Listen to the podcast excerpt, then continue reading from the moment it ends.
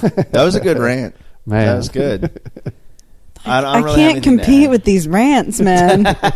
I just don't hate my number one as much as you hate your number two.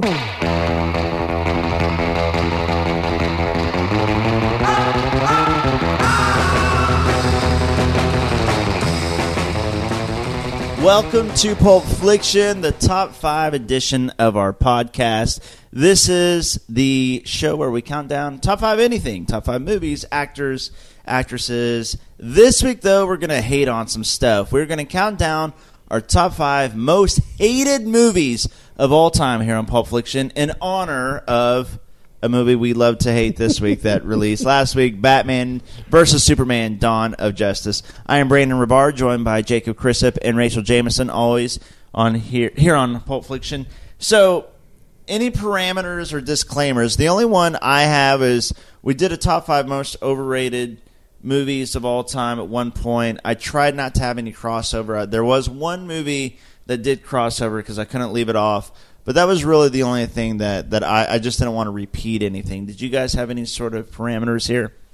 Um, I agree with that. The movies that I hate on the most, I hate them because they're not good, and people think they're really good.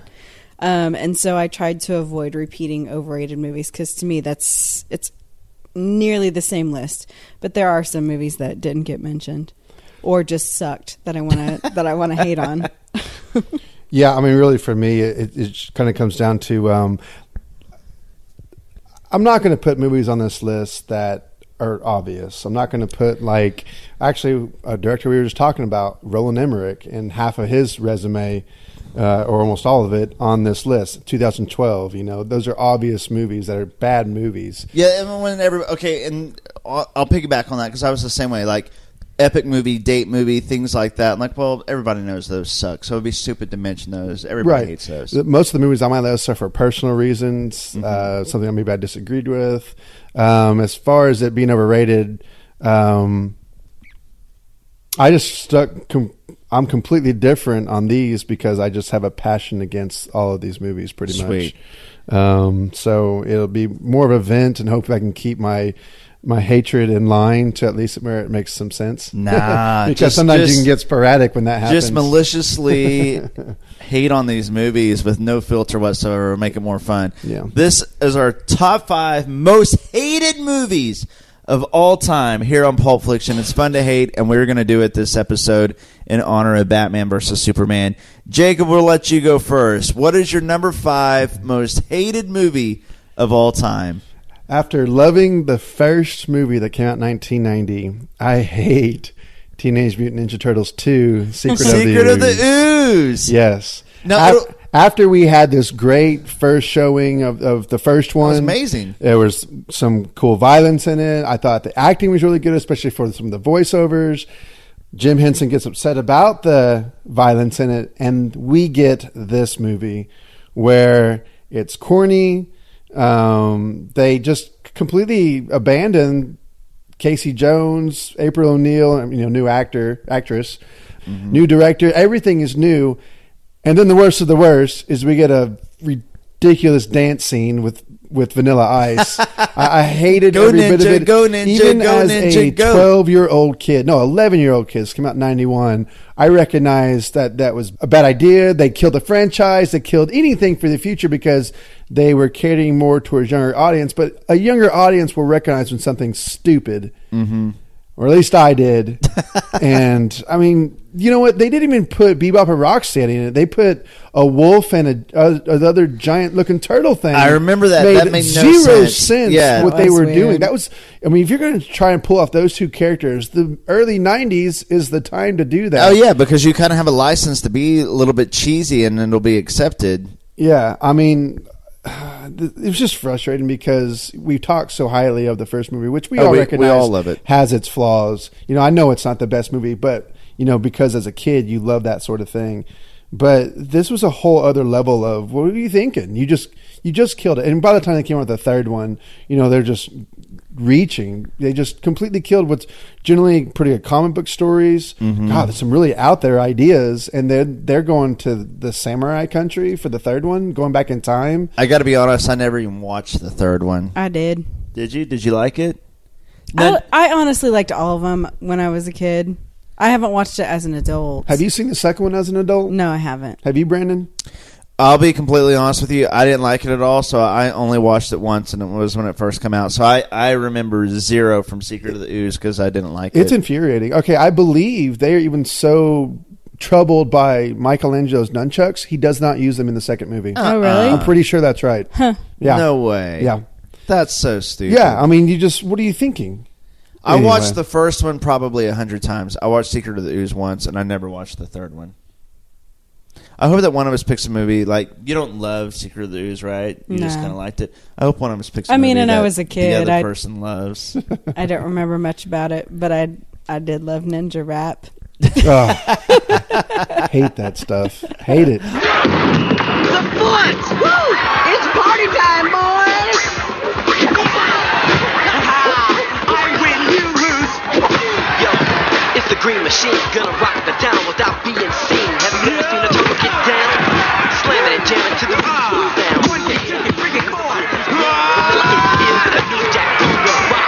And the place with the power of the Ninja Turtle you know I'm not playing. Devastating show what the turtles are saying. Ninja, ninja, ninja, ninja. Crunch on two. Hut, hut.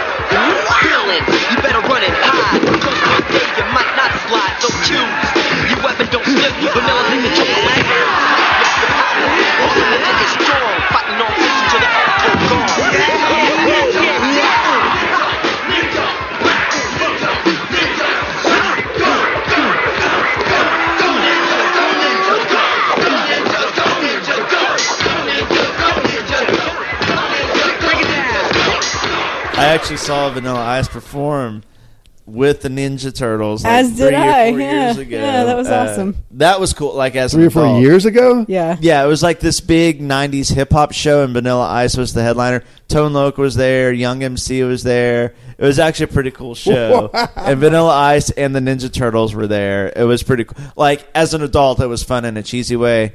Uh, this is not a endorsement of Secret of the Ooze, but it was fun to see. But as it is an adult. endorsement of Ninja Rap yeah. live with Ninja Turtles and Vanilla Ice. That's a good Uh, choice. I hate when sequels kills me. just completely crap on the first in a series and kind of ruins the whole series from there on out. I mean, I think it's fair to say that almost all, every origin story is going to beat out the, the sequel. oh yeah, Right. yeah, Um, it's just amazing how consistent they are at it. yeah, It's amazing. yeah. Uh, Rachael, your number five most hated movie of all time. Well, that's strong. These are just movies that I kind of hate. Okay, your number five Okay. movie that you kind of hate. I've got a passion for pretty much all of mine. Um, American Sniper. This movie, this may be like Un American. kind of, I may be kind of crappy of me, but Chris Kyle, whatever. Uh, he's probably a fine dude. I don't know. I don't know anything about Chris Kyle. My issue with this movie is that it's so freaking manipulative, and and skews away from the book when it's convenient to make Chris Kyle look like this superhero of Yeah. a soldier Yep. instead of a dude that had some problems that was a good sniper and was a soldier and was a real person and made him look like some weird like crazy superhero and that really bothered me i hate emotionally manipulative movies and that's what american sniper was and so many people bought it like Oh. they just took it as fact and it was not at all there's so many things even as far as the main plot points that he's looking for um I'm trying to think of. Okay, so I guess they're looking for. I, I don't quite remember. I only saw it once. But the main terrorist is known as the Butcher. Never mentioned in the book that it's based on at all. Yeah. And they spend the majority of the movie looking for this guy. yeah, they needed like a main enemy, and I think Well, that that's just why they had cre- the uh, his his sniper, his equivalent sniper on the opposite side, Right. Who was the Olympian, Right. And He existed, but they were never Right. against each other. exactly. And even that shot there at the end of it, that never happened, right, exactly. Yeah. And It's the- so the- assumed that he may have got him, but that that you know you had that that cheesy slow motion bullet Oh, shot yes. flying through the air. Like it, for me, it was like Clint Eastwood, dude. What are you thinking? You know, I didn't bring this up in the last one, but I did watch Unforgiven for the first time in a long time uh, last Yeah. week. And Clint Eastwood, I I think is a great director. Yeah, he he's is. done some great movies. Yeah. And when I saw that, it's like, dude, you're so above that. Yeah, it was cheap, and I think you're right. I think that what it all comes down to, to me, I agree with you. I thought that American Sniper was severely overrated by critics and by audiences. Yep. I mean, it made a ton of money. Yep. And you know, I'm all about like we need more patriotism nowadays, yeah. and we need more love for America. So I, I want that, but I don't want it to come through an avenue that's cheap and manipulative and and false. And I felt like this movie did falsify facts to present him as a bigger hero than he was, and to emotionally manipulate an audience, and it worked. I mean, even things like they said there was a hundred and eighty thousand dollar bounty placed on his head, which would have made him the most wanted man in Iraq. He just had the typical American sniper bounty on him. Really? Yeah, see, that's crazy. It was. Uh, it That's start, nuts. It started at twenty thousand dollars and ended around eighty thousand dollars. He explained that there is that's a similar bounty as rewarded for any Ameri- killing any American See, that's- sniper. that's crazy. So What source are you looking at? Just out of curiosity. uh, Entertainment Weekly did a. They always Okay. do a fact checking for for movies like American Sniper. okay. Um, so just things. The fact that it was so manipulative. His story is probably interesting enough to present it as it really was. I don't know Right. why. I don't know why they feel the need to do that, other than people just eat it up. But it just pisses me off, honestly. Yeah. And so uh, every time this movie was brought up as like some masterpiece, and everybody's like, "Oh, this is so," it it irked me every single time, just because Yeah, it it got so no- manipulative. It made a, a ton. I think it was number one at the box office that year. It was nominated for best picture. He was nominated for best actor. It I don't was think- so hot it beat out, and I'm trying to find the movie that it beat out for Best Picture because a lot of people disagreed that it, it came in because it kind of stole It did. what other other movies Yeah, Thunder. Wasn't, wasn't it um, the Martin Luther King? Wasn't it Selma? Some, I mean, it I could have think, been. Yeah, I think it was Selma that it, it kind of took its spot. and I appreciated Selma because they didn't present Martin Luther King Jr. as as a perfect human being. if anything, they kind of went the opposite They did, way, but- and like kind of like I was like, well, you don't need to get down on him that much. He's awesome. But I Like, did yeah. appreciate that they Yeah, presented I'm him you. as a Yeah. fallible person. the uh, Yeah. budget for this movie was 58.8 million dollars, and it, it ended up making worldwide 547 million. which is insane for this just type of movie. That is an insane amount. Yeah. Of, I will and- say and- when they showed the live coverage uh, during the credits, that's the most quiet and respectful I've ever seen an audience. Right. I thought that was really cool. I think the live coverage was a lot more effective than the movie itself. I thought, Sure. like you oh, know, I got emotional a little bit. yeah, and and and I guess for More me, so the- about like how the people rolled out. and, Right. You know. yeah. And for me, kind of the premise, just in general, just isn't all. That, I'm like, okay, so he was a good sniper, but I mean, he it's kind of more safe to be the sniper. Like, it's not as dangerous as being on the ground, like True. going through. The, but and then snipers also- sound so cool. It sounds Like, cool, but but but then also my other feeling was like he had more opportunities to get like because the whole thing is he had the highest kills. I mean, Well, it definitely teeter tottered on the glorification of It did. the kill count. Yes, yes, You know, like if he had this many kills, um, thank you for your service. But like I said, the movie kind of exploited that Yep. in They a did. way Yeah. that you really kind of. I think it rode a lot of people wrong. yes. Yep. So way of saying it. overall, I do think there should be more movies about um, soldiers and things like that. But this was just so manipulative that it irked me. That's a good choice. I'm glad you brought that up. We we've never talked about that. You before. hate America. Ah, no, I don't. Uh, my number five most hated movie of all time, and this is going to be probably, I would assume, the most obscure movie we talk about.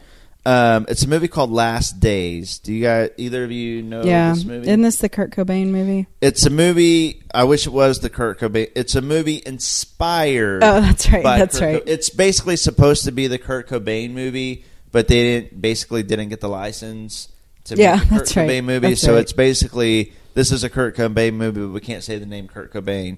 It was Gus Van Sant, who of course, I mean, he's he's Yeah. hit and miss to me. Get But he makes Good Will pretty Hunting and Milk. things. Yeah. two movies I really enjoyed. Yes, yeah, he's great. Yeah, Uh, but then he's done movies like Elephant and uh, I mean he's he's he's hit or miss for me. I mean I love Good Will Hunting and Milk was really good. Um, here's my deal, the, and it stars Michael Pitt who looks a lot like Kurt Cobain. Here's the synopsis: a Seattle set rock and roll drama about a musician whose life and career is reminiscent of Kurt Cobain's. I mean, it's, it looks just like him. Yeah, it looks just It like is. Kurt Cobain. It, it's basically the Kurt Cobain story. Here's why I hate this movie. It is bar none, absolutely 100% the most boring movie I've ever seen in my life. nothing happens in this movie. It is like the longest shots of nothing happening. I mean, like, I remember a scene where he's making macaroni and cheese, and it takes like ten minutes. Like just making him like it's basically like him at his home, just kind of being bummed out. Then it goes on for an hour and forty five minutes. I gave this movie a one out of a ten. I was so pissed off. It's like the ultimate pretentious artsy movie.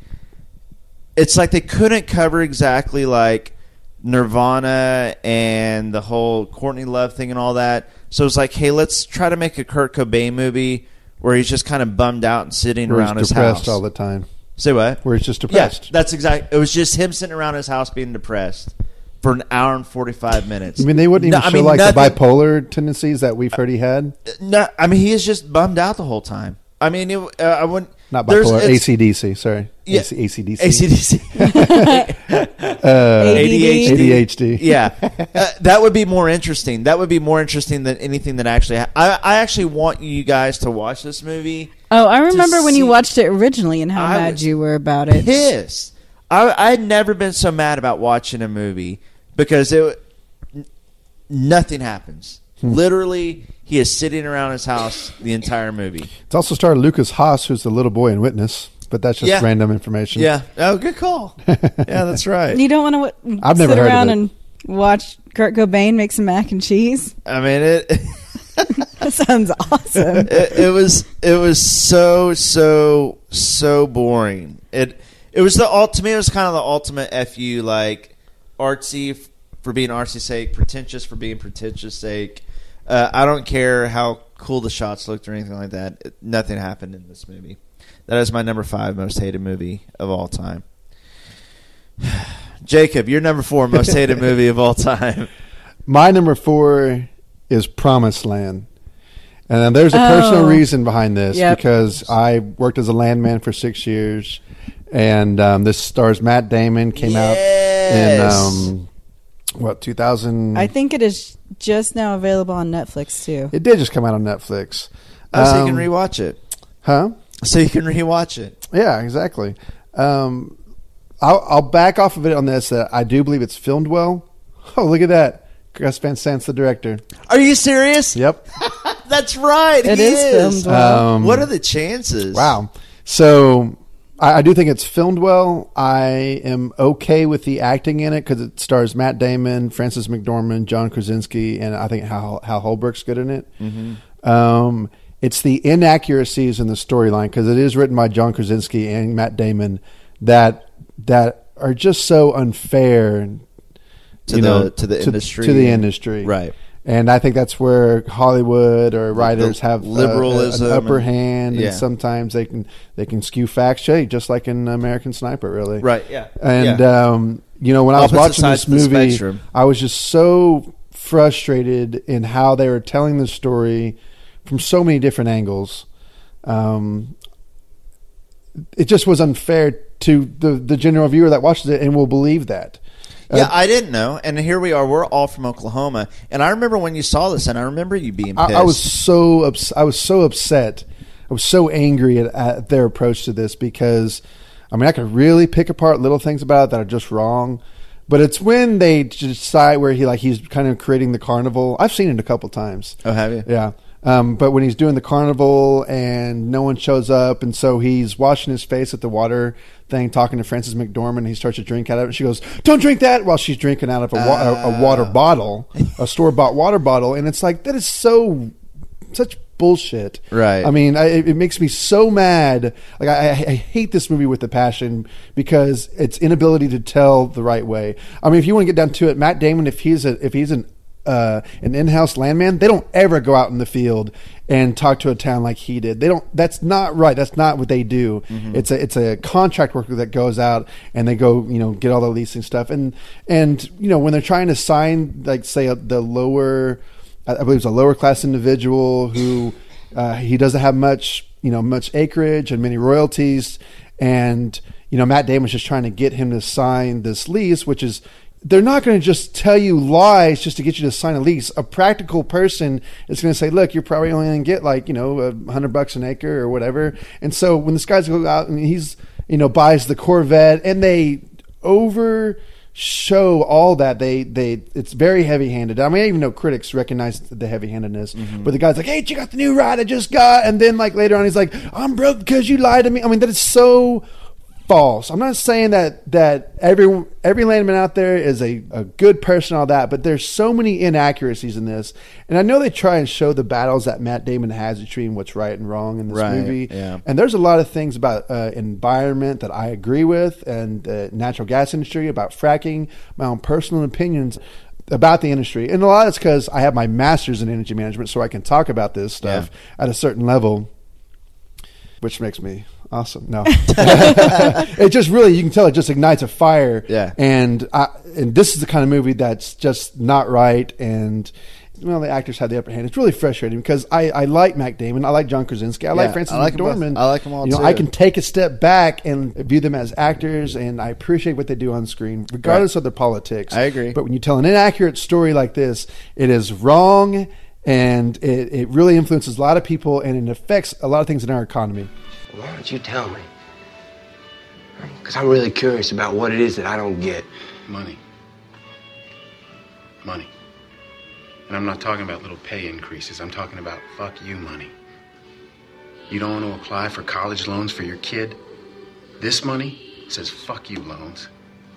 You worried about car payments? Fuck you payments. The bank's gonna come and foreclose on your farm? Fuck you, bank. Fuck you money is the ultimate liberator, and underneath your town there's fuck you money. So think long and hard about all those brutal days working and, and, and, and the goddamn checks you get from whatever frozen peas company's buying. Think about how much you made on your best day, and then think real hard about how much you made on your worst. Because let's be honest with each other. They're all looking like that more and more nowadays, right? These people, this town, this life, it is dying or damn near dead. And you all see it coming, and you just don't get the fuck out of the way. Why? Why? Pride of what? What do you got? Shit, how much of it is even yours? I bet all of you are getting subsidy checks from the government, right? Now, when those stop coming, when all the help stops coming, and you got nowhere left to go, you're going to remember this conversation and remember the guy who came in and looked you in the eye and said, fuck you. You're an asshole. Well, it pissed me off after you told me the inaccuracies because I, I, I didn't think it was that great a movie. Anyways, I gave it a seven out of ten. I was fine with it. I thought it was a little whatever. Um, but then I, I remember I rated it one point less after you told me about the inaccuracies because it pissed me off. Uh, and you do wonder because I do like those actors. Like, what kind of false information have they been? Like, where are they getting their information? They're obviously not as educated on this as you or people actually are in the industry. So, I mean, they were obviously really passionate about it and felt the need to tell the story, but they've been fed some lies along the way, you know, from the opposite side of the spectrum. Well, you take a documentary like Gasland, and really there's an opposite documentary. Oh, what's it called? In, in favor of it, which is completely heavy-handed and over the top as well. And look, I, I know there's again there's the there's the controversial side of fracking, and because this is filmed up in, Pennsylvania area where they aren't used to a lot of things that we see in the Right. in the Midwest, in the Southwest. I'm talking oil rigs, you know, all that kind of stuff there's a whole uh, that's a whole other topic. Yeah. But it's just the little things. Even like at the very beginning where it shows him and Frances McDormand in a store buying clothes, buying jeans, boots, and a flannel shirt just so they can look like a common Yeah, commoner. I remember That's that. infuriating. Yeah. It's infuriating. yeah, it's insulting. It's insulting. Being ar- from around here, it's, insulting. It's cheap. It's a cheap shot. it is. Yeah, I think you can write. I, I think you can really approach these topics as specifically as I maybe try to present them just now, without having to lie about some of that stuff. Right. Well, and these are the reasons to hate movies. Like when you can get like personal and you know something's inaccurate, like it gives you a reason to really hate them. Rachael, your number four most hated movie of all time. I'm gonna go with Jobs. Jobs. The Ashton Kutcher version of the Steve Jobs story. Woo! Yes. Which I just watched uh, this last year. Man, was that movie terrible. Yeah. Like, I've never hated someone more after walking out of that. Like, I wanted to get rid of my iPhone. I never wanted to have anything to do with Apple anything ever again because what just what a terrible person. What are and you I reading don't your What are you reading your list off of? my phone. Yeah, Yeah. Uh, I mean, I know. I still kept it because But I yeah. refused to take jobs as pure fact. Like there had to be some redeeming quality, but you would never know it from this movie whatsoever. Right. It's terribly acted. It's terribly written. yeah. It's a huge mess of a storyline. It is. The editing was awful. There are no redeeming qualities of that, and I just remember walking out so pissed off. One that the movie was so bad, and two that Steve Jobs was such a dick. That, like He, wa- he was. a I was hu- just yeah. so irritated after that movie, and I generally don't have any type of emotional response to just bad movies. Yeah. But I was like, I think their intention was to portray him like the new Steve Jobs movie portrayed him, like, oh, yep, kind of a dick, but a smart guy and respected, and the people that loved him loved him despite all of that stuff. Right. And it did not accomplish any of those things. He was just a dick. Yeah. Everything is a pressing issue. If we want to make the vision for Lisa a reality, we got to put in the hours and make something great. Yeah, but we have a hard date on this software, and I'm sorry, but adding pretty fonts is not going to change that. I mean, Bill?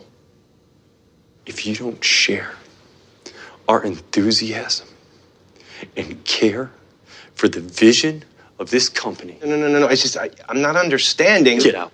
What? Get your shit and get out. What- what- You're done. What, what are you going to, you going to fire me? No!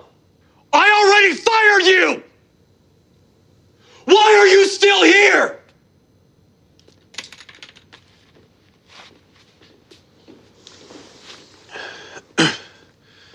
Steve, he was our our best programmer in the division. He's the best programmer that doesn't care about our vision. and then uh, at the end, there's apparently some sort of reconciliation with his family, which we saw none of whatsoever. didn't. Yeah. Um, the timeline jumped around so much that Yeah. it didn't even make sense. I don't know. I, that movie just irritated me in every way possible. It was, it was an awful movie, and and Ashton Kutcher was. was. just. I felt bad for Ashton Kutcher because I know He that was he like trying so he try- He, just has no talent. Like Yeah, I mean, what it that's comes unfortunate. down to, he's a guy that's good doing Punk'd, and that's it. He he can't act worth a lick.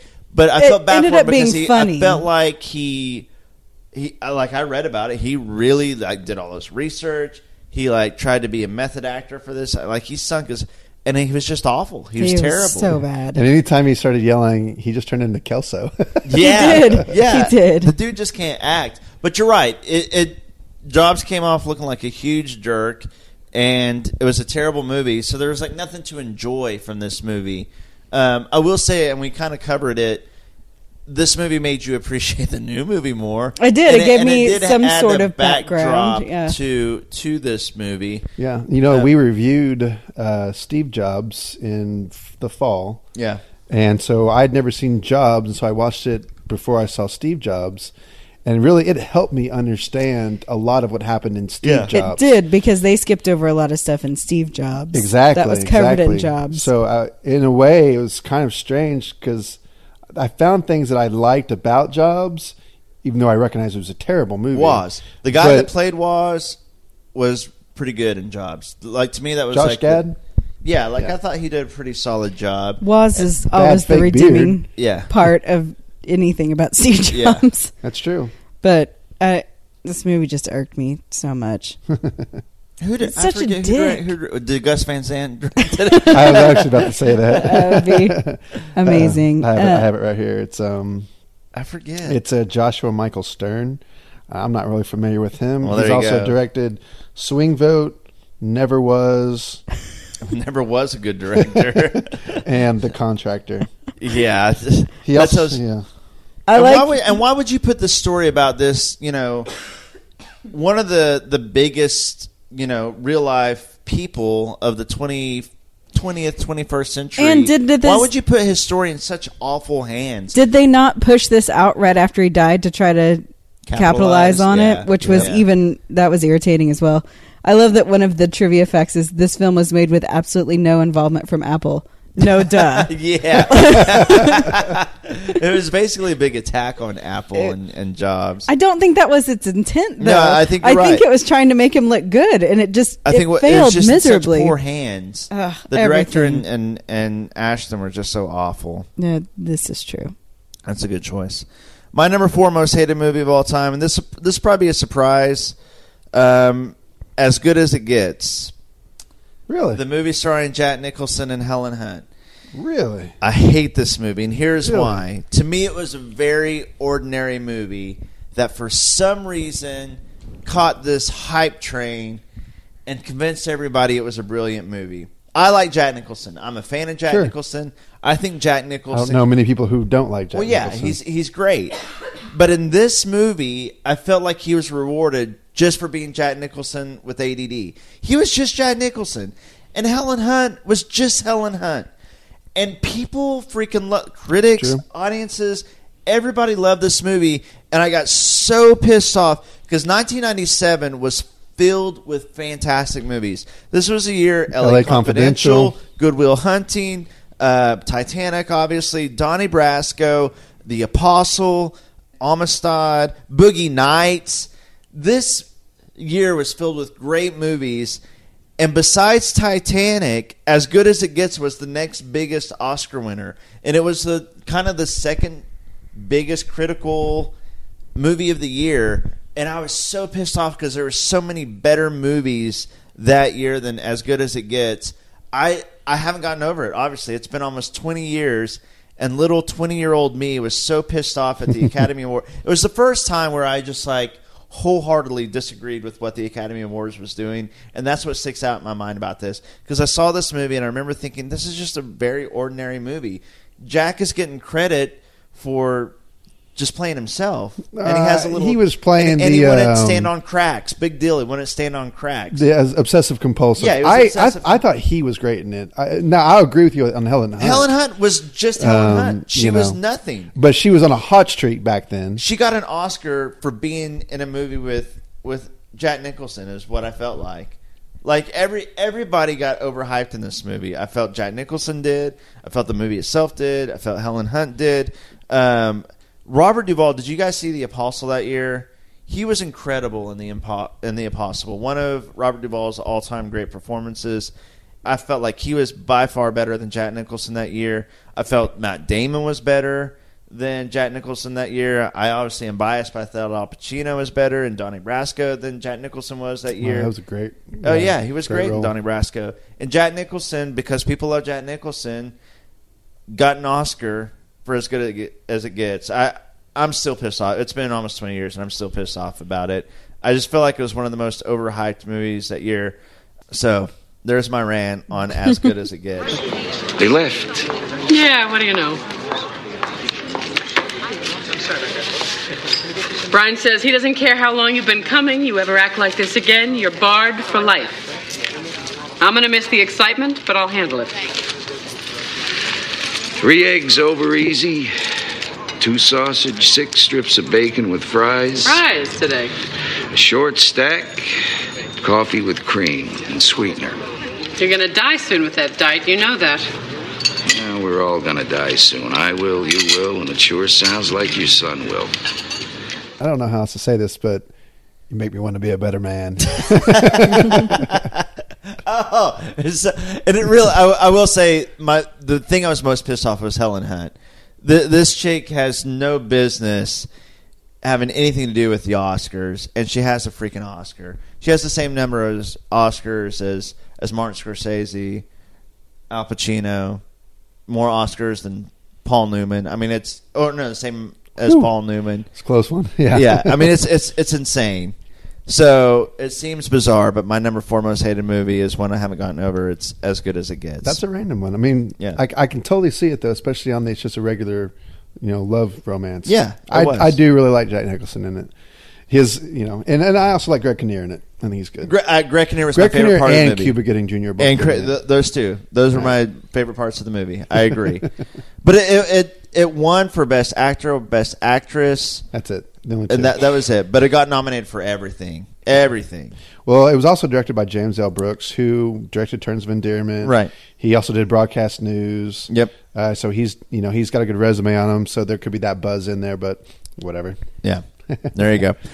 Jacob, your number three most hated movie of all time.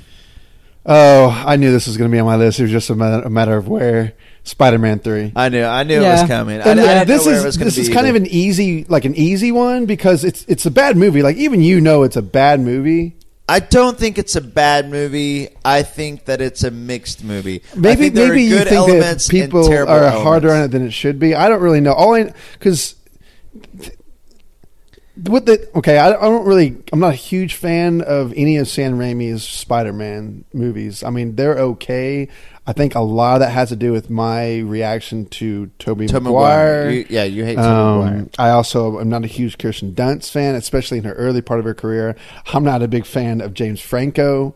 So really, the casting is a huge problem for me in all of their movies, except for Doc Ock. I thought he was awesome. Oh, yeah, he was You know, awesome. and I like Willem Dafoe too as as Green Goblin. Right. But it's those main three characters that are driving all three of these movies that I have to put up with.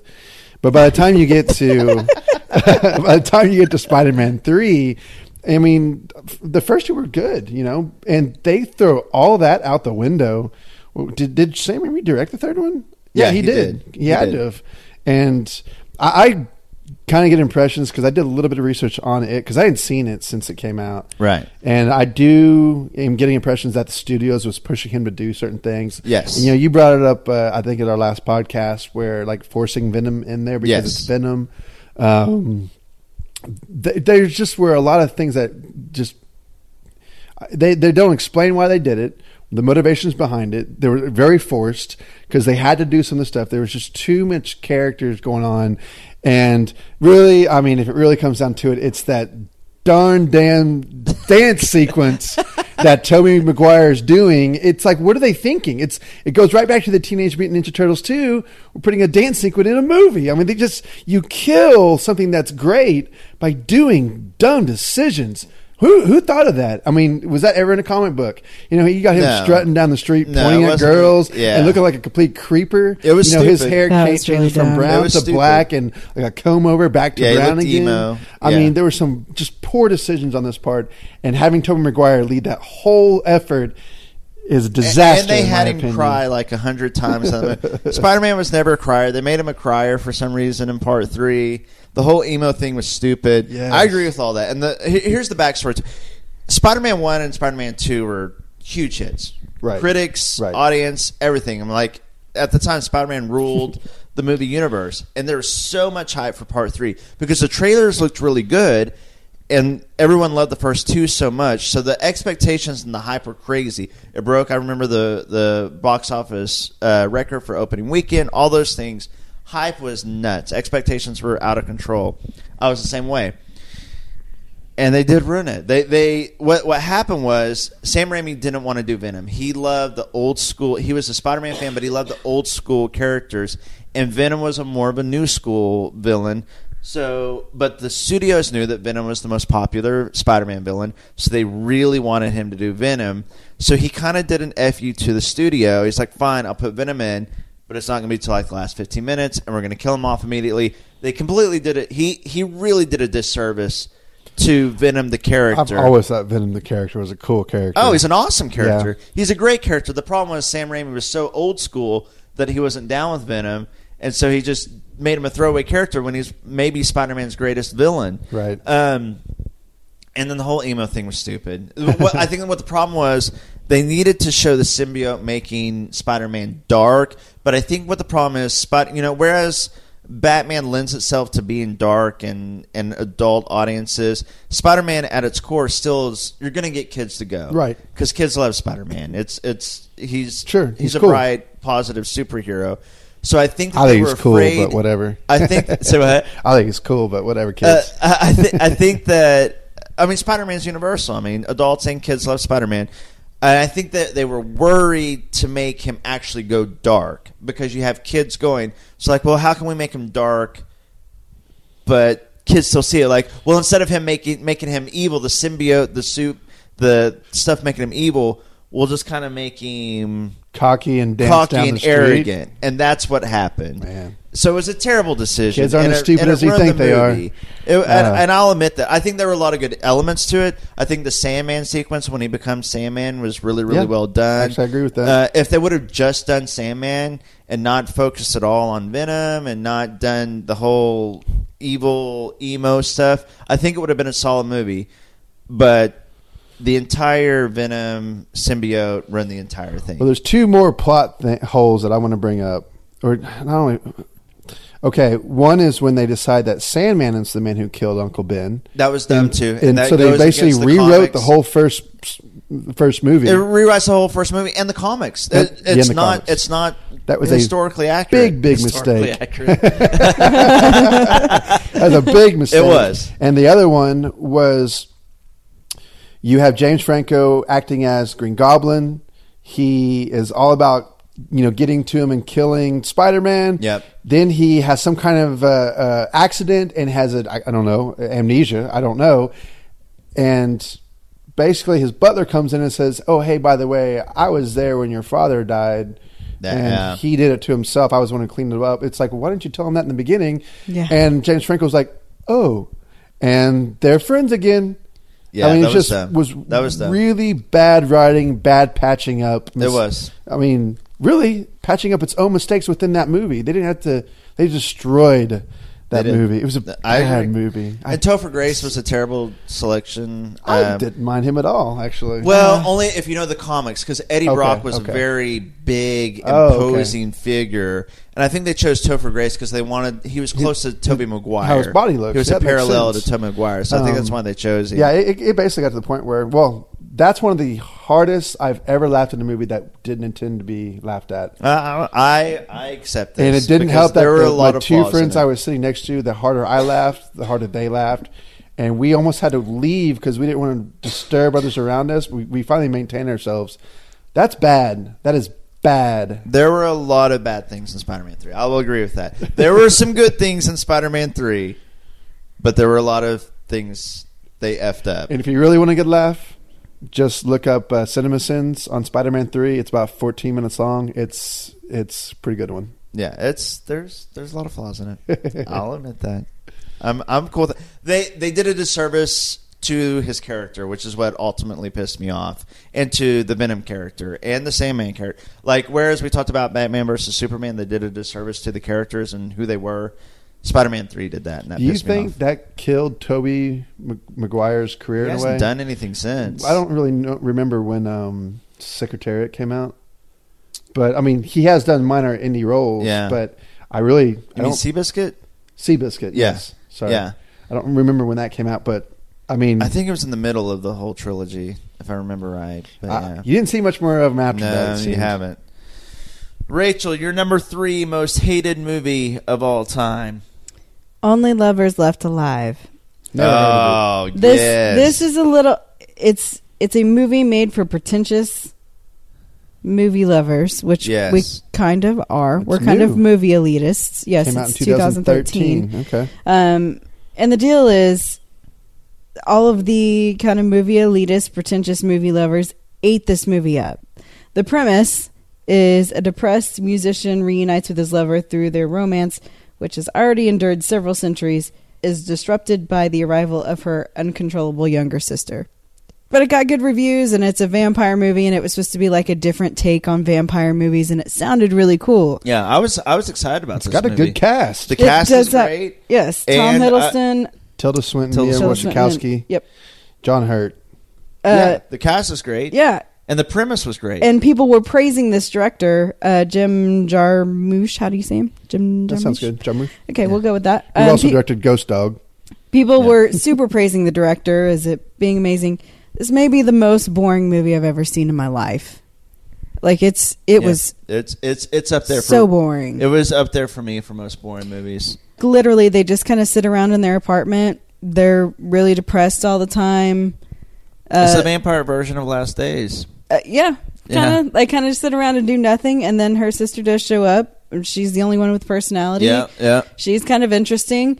She's probably only there for I don't know, maybe forty-five minutes out of a two-hour movie. Yeah, yeah, that's probably about right. Um, and then she goes away, and then it's super boring again. And it wasn't even like really interesting when she got there, but then I was like, "Oh, we're, this is starting to pick up now. Now this is going Yeah. to start becoming a better movie. Yeah. I've sat through this for so long, and it's starting to get good." And then no, it didn't. It just kind of petered out, and it was a movie about nothing, and it was really boring, and I didn't understand. it was it was a again. I I don't understand why you don't live in the same place because you can't live without each other. Anyway, give my regards to that suicidally romantic scoundrel.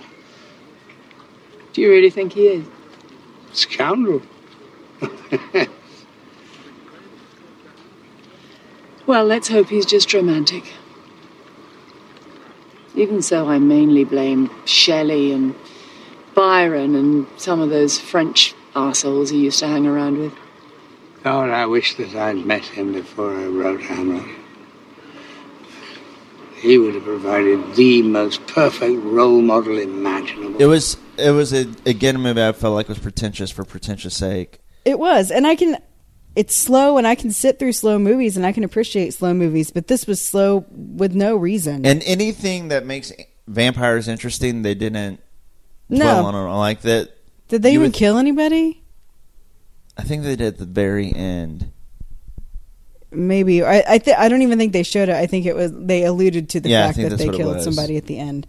But it's just like uh, they were kind of. It was kind of like, oh, we've been along for so alive for so long. Life is so sad. There's nothing else to do, really. And didn't they just Like- sit around and listen to a bunch of music a lot? Yes. Like, Yes.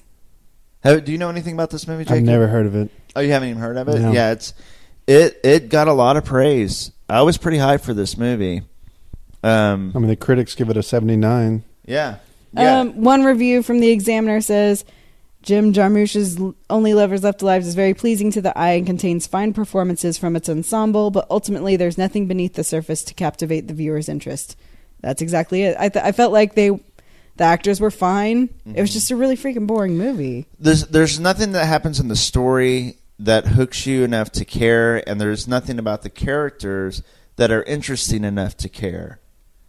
So That- I don't know why. correct. Now Jacob would be an interesting case study because he has such a love for shots and the way things were filmed. You'd be an interesting case study for both of these specific movies, Last Days and Only Lovers Left Alive, because they're shot well, but there is zero storyline to speak of. So I'd be curious to see what your thoughts were on both those movies, if you can make it through them.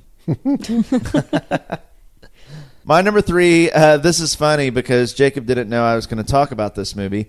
Uh, my number three most hated movie of all time um, is a director that he talked about at the beginning of this podcast and said that we were not going to mention any of this director's movies. It is actually Godzilla by uh, Roland, Emmerich. Holy cow. Yeah. What That's the- actually on my honorable mention. Oh, is it? Yes. What are the chances of that? Here's my deal. This is the one That with is crazy. with Matthew Broderick. This came out in help me out, Jake. 1998. 1998. Here's my backstory of why I hate Godzilla, uh, directed by Roland Emmerich and sorry Matthew Broderick so much because I grew up a huge Godzilla fan. I am talking if we were doing a podcast of top five favorite fictional characters of all time, Godzilla would be somewhere in my top five. Huge Godzilla nerd growing up, and so this was like the Ameri- This was to be like the American Godzilla. Big special effects, big time cast, big time director. So we think. I mean, huge budget. So I was so insane. I don't. Up to this point, this was the most excited I'd ever been about a movie that was coming out. That's how excited I was about this movie. I remember seeing the first trailer, and all it was was like his foot coming down, like in the ocean and all that stuff. I was so super hyped for this movie. It had a pretty good soundtrack. I'll give it that. yeah, the soundtrack was good, and it was terrible. And Oh, we it's all awful. Know, we I all hated know this how bad it was. I was so pissed off. Here is my main gripe. We we know it was a terrible movie, so I'm not going to talk about what a terrible movie it was. As a Godzilla fan, what pissed me off the most about it was that it was a Jurassic Park That it movie. was Jurassic, a, poor, a poor man's Jurassic Park. It was a poor man's. It, it took everything that you loved about Godzilla. All the the thing that made Godzilla Godzilla was he actually had a personality. He actually had a character. There was definite traits and characteristics about Godzilla that separated him from just your T Rexes from Jurassic Park. They stripped all those away, and he was just a T Rex from Jurassic Park. Yeah. He even looked like Well, the T Rexes from Jurassic Park more than he looked like her Godzilla. offspring, apparently. Yes. Or might as well be Velociraptors. They were. and Velociraptors aren't even the right scale anyway. Yes, it was so stupid. It became like it was like Jurassic Park Part Three before Jurassic Park Part Three came out. Yeah. And yeah, the whole offspring, this whole subplot, and they made Godzilla a chick, which I don't know why they did that. They made Godzilla the, my bit. Honestly, my biggest gripe in the whole thing was they made Godzilla a big pussy. I mean, Godzilla is badass, and he's like, or she is afraid of like. She's running and scared, Well, and they like, they make it the villain, right? yeah, and they make her the villain. Make her the villain. They take away all the badassness. They they don't want him to breathe fire for some reason. Yeah. Uh, all the like, major all- things that make Godzilla Godzilla. This Yes, is an excuse took away. to make another Jurassic, Jurassic Park Park. movie. Yes. And and I, I and here we go again. Is this not what kind of killed Matthew Broderick's career? Yeah, because he didn't do anything after that. Hardly anything. Yeah. After this, I mean, I, I, I this is also. I know I said there are some obvious ones, but this is definitely one because of the cheapness behind it. Yes. Because um, I, I, I But for me, it's such a personal thing Well, because I was so invested in this movie. There, there also was really, really bad dialogue, and Oh, yeah. surprisingly, because Matthew Broderick, I think, is a great actor. I know he's a great stage actor, but I've always liked him. One terrible casting choice, Yeah. And Yeah. really him, or actually, you take Hank Azaria, Yeah. awful, awful in this movie, just terrible. Yeah. Ah, that that that's my number one. If we're going to do a most disappointed you've ever been in a movie list, that's the most disappointed I've ever been in a movie. Man. Didn't even look like Godzilla. But I own the soundtrack, and again, I will say that soundtrack was pretty Wasn't good. there a cool Puff Daddy song on the soundtrack? Come with Uh, me. it was Yeah, the that's what it was. spin-off of the Led of a Led Zeppelin Zeppelin. song. That's what There was it also a really cool um, Green Day song on there. That's right. Um, that's right. Anyway, I actually saw a Watch Mojo list the other day with. Uh, I didn't watch it, but I saw because you and I are both obsessed with Watch Mojo, and I'll just watch like ten of them Uh-huh. Oh, in one yes. sitting or more. Uh, there is one that's called "Soundtracks That Are Better Than the Movies," really, and uh, Godzilla was one of the little thumbnails on. Awesome. it. So, yeah, Agreed. yeah. So and Batman Forever was on there too, which is Really? which yeah. I don't remember that Uh, one. Oh, the Batman Forever soundtrack had "Kiss from a Rose" and "Kiss Me, Thrill Me, oh, Kill Me." From yeah, okay, yeah, those were two great songs. Yeah, Yep. yeah. Uh, Jacob, your number two most hated movie of all time. My number two, I, I put down Transformers, but really it's any excuse to hate on a Michael Bay movie because I actually had Bad Boys here Word in place. I mean, you can put Armageddon. Yeah. Uh, in anything that this man touches, I Is crap. boop, I hate it. I mean, insert beep noise. I hate his movies with a passion. Yep. So I know this isn't a, a top five hated directors, and there's a spoiler for when this, that list this ever counts comes though. up. The like like I considered Adam Sandler movies in the I two did too. as a I whole did too. genre. So That's a good point. So, yeah, I, mean, I- I, I just think anything this man touches is pure shit. And there's a really good Watch Mojo out there on why his movies are hated movies. Yeah, Yep. yeah, I it's watched It was really good. one. It's really funny, and they make some great points. And for for anyone who's never thought about it or curious you know, as to why people hate it so much, it's really good examples of how he uses. Um, America. America, how he exploits women, how he uses over the top angles and ridiculous explosions. Yeah. And you expect me to believe this? Yeah. And his and the number one reason should I spoil it? I mean, Go ahead. Yeah. It's because his movies continuously make a ton of money. Yep. And I Yeah. don't understand. I, I do not understand. Oh, I understand. America's obsession with just with with these kinds of movies. Yeah. It- it, it's so frustrating to me because look at we put this movie up next to some of the '70s movies Oh, that yeah. had dialogue and acting and all that, and we're up for you know that were you know I guess um, Best Picture. making well, making Box money office. Oh, box office. box Yeah, yeah. office. And then look at where we're at now. Look at where America is today, and you want to take this over a thought-provoking movie Yeah. that challenges your mind and the way you think, and you'll take the shitty ass explosions instead. It drives me insane. And the way this man directs a movie, i- it's a sin. It's a travesty. His low anger, eh, you know, his, his low camera shots to show the heroic pose. Every movie, and that camera's always swinging around him like there's some hero. Yep. Uh, and, he, and he especially does it in the bad boy movies. I, I really hate it. And Transformers in particular, you know, this was a movie that something I loved as a kid. Oh, yeah. and the fact that they've allowed him to get his hands on the Teenage Mutant Ninja Turtles movies, which we- Yeah. we talked about before. Yep. Uh, it's so wrong. You will make money regardless of who you That's reject. the- you can cast Roland Emmerich, and he, I mean, it, you'll still Yeah. make money. But but it's just so infuriating what this guy does, and he continues to make money off of it. Yeah. Oh, it's infuriating. And, and he he's doesn't gonna care. Cont- Well, he does doesn't not care because they're making a he ton of money. He does not care if he betrays the fans of these actual shows, these comic books, whatever. But look, people still go. That's the the problem is. But on the flip side, he's like the anti JJ Abrams. Like Yeah, JJ yeah. is is respectful to the source Yes. material. He likes to get things off the Yes. ground, get them started going well. Like Michael Bay does the complete opposite of that. He Yes. takes things that you love and just turns them into crap. yes. Has no respect for any of that stuff. They could do things the right way. He could do things the right way, but it, it doesn't matter. People are still going to go see it. So why should he put the effort into it? It's Which just is infuriating. and special effects, and unfortunately, people will line up to see that over and over again. Yep, they will. The only good thing that Michael Bay has ever done was that shot of Megan Fox under the hood of the car. Yeah, yeah, I guess. Uh, Come on, bro. Here, here- here's here's the thing about it too is that I know this guy has has skills. I mean, I know he uh, you know, can see things behind the lens. I mean, I see some of the things that he's getting at. He just uses all this other BS to exploit it. I mean, Yeah. I- It's I mean, honestly, filmmaking. I don't. I I, I actually like The Rock. you yeah, The? Rock was pretty solid. Um, I heard good things about Pain and Gain, about really just That was actually a focus on decent- characters. It was a it was a Right? pretty it was decent movie. better for yeah For Michael Bay. For Michael Bay, it was, It was a a- masterpiece. Well, yeah, Right, it, was, it it was- was his it was his Citizen Kane. For everyone else, it was s- maybe Disappointing, slightly probably. above average. Yeah. so uh, that that's that's what really bothers me the most is that if he pulled the reins back, I think his movies would be decent. Right. But he refuses to. He do, he doesn't want to. Well, but and he's not going to because audiences are going to go to his movies. So, Man. I mean, Why? As much as we do it? complain about it, people are. I mean, Transformers make hundreds of millions of dollars every single time. Every time. Teenage Mutant Ninja Turtles made a ton of money. I mean, all his movies make a buttload of money, and it's unfortunate and it sucks. That's the economics of it. But yeah, Well, that turned into a director bash, but any opportunity I have Yeah. to No, talk, Hey, that's- we're talking about choice. things you Talk love to hate. on- Michael Bay is number Yeah. one. Yeah. no when doubt. I'm comes to telling you, go watch that Watch Mojo.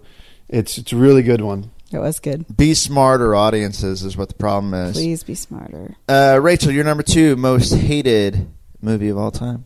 Premium Rush. this That freaking was so movie. stupid. This freaking movie. movie has. It's got Joseph Gordon-Levitt, who I'm really high on, and I think walking into this movie, I was like, it's. I was like, I don't know about it, but I trust Joseph Gordon-Levitt, and I trust Michael Shannon that they wouldn't. They wouldn't be attached to something that's going to be awful, and they absolutely were. This movie mm. was.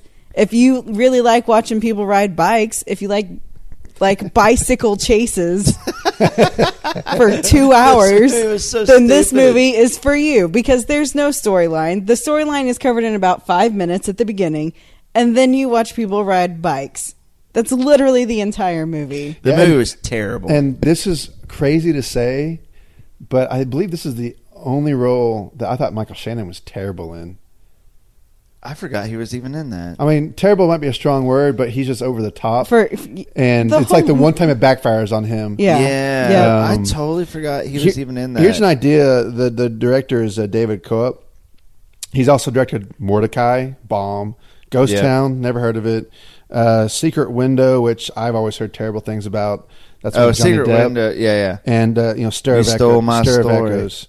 So uh, Stir of Echoes was solid. Uh, uh, well, I I don't Yeah. know. Much. I don't never saw it, so I don't know. Basically, if I haven't seen it. That means it's not good. But Point being, uh, wait, did, Premium was Rush he- was a bad movie. It was so If bad. Who wants to watch someone just riding a bike? Yeah, that was the, pro- the For an hour the and a whole half. premise. Like going into it, I was like, okay, so he's a bike rider. Okay, but what's the story? Oh, he's effing on his bike the whole freaking movie. the entire movie. Oh, the was so- entire uh, movie. you know what I'm furious about? movie? It's just it was so like I was just I wanted. To, it was one of the only movies I, would- I just wanted to get up and walk out of. Once I realized like 30 minutes into it, I'm like, oh my gosh, they're literally going to be on their bikes this entire movie.